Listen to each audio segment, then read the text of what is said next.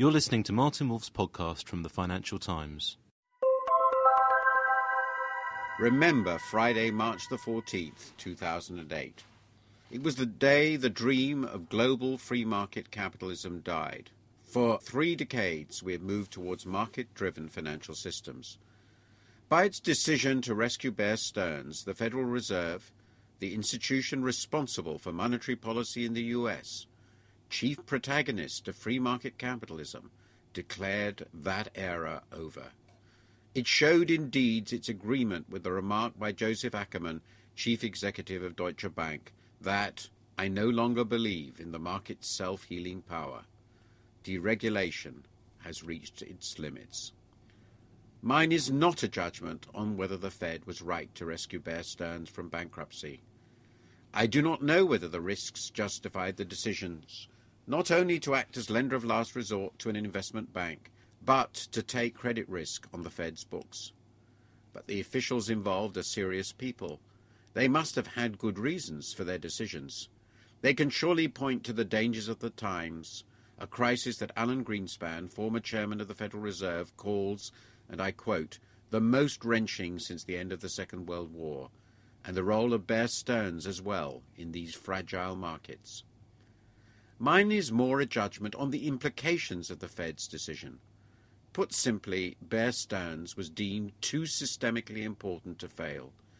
This view was, it is true, reached in haste at a time of crisis. But times of crisis are precisely when new functions emerge, notably the practices associated with the lender of last resort function of central banks in the 19th century. The implications of this decision are evident there will have to be far greater regulation of such institutions. The Fed has provided a valuable form of insurance to the investment banks. Indeed, that is already evident from what has happened in the stock market since the rescue.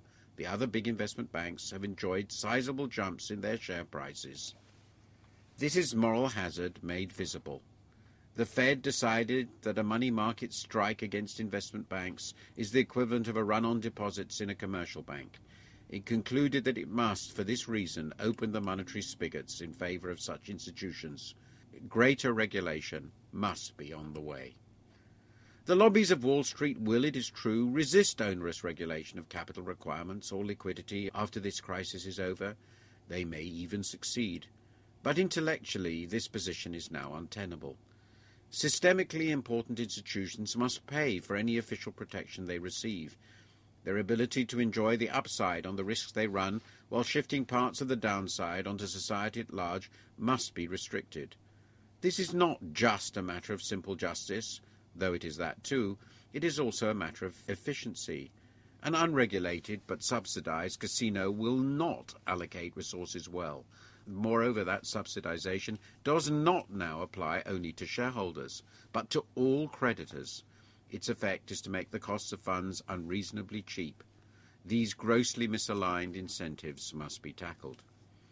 I greatly regret the fact that the Fed thought it necessary to take this step. Once upon a time, I had hoped that securitization would shift a substantial part of the risk bearing outside the regulated banking system, where governments would no longer need to intervene. That has proved a delusion. A vast amount of risky, if not downright fraudulent lending promoted by equally risky finance, has made securitized markets highly risky themselves.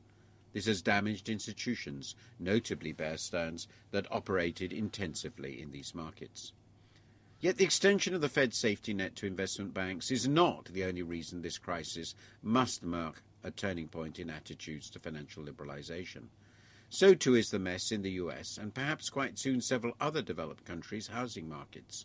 Ben Bernanke, Fed chairman, famously understated, described much of the subprime mortgage lending of recent years as, in his words, neither responsible nor prudent, in a speech whose details make one's hair stand on end. This is Fed speak for criminal and crazy.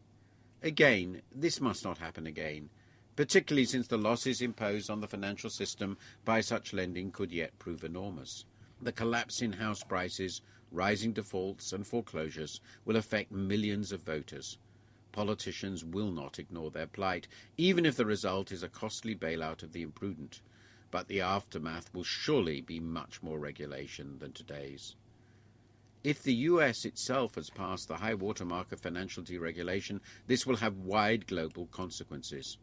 Until recently, it was possible to tell the Chinese, the Indians, or those who suffered significant financial crises in the past two decades that there existed a financial system both free and robust. That is, alas, the case no longer.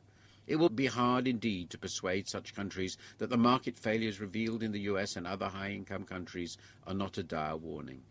If the US, with its vast experience and resources, was unable to avoid such traps, why, they will surely ask, should we expect to do any better?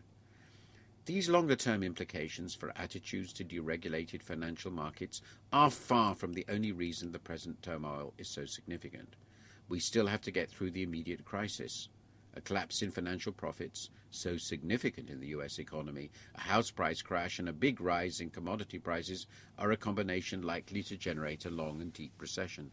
To tackle this danger, the Fed has already slashed short-term rates to two and a quarter percent. Meanwhile, the Fed also clearly risks a global flight from dollar-denominated liabilities and a resurgence in inflation. It is hard to see a reason for yields on long-term treasuries now being so low, other than a desire to hold the liabilities of the Treasury itself because it is the safest issuer of dollar-denominated securities. Some say the world will end in fire, some say in ice.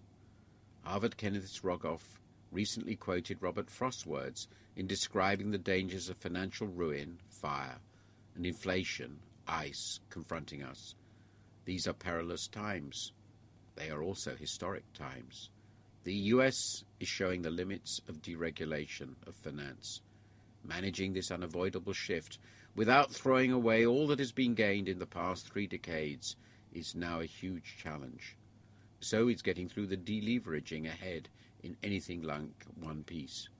But we must start in the right place by recognizing that even the recent past is now a foreign country.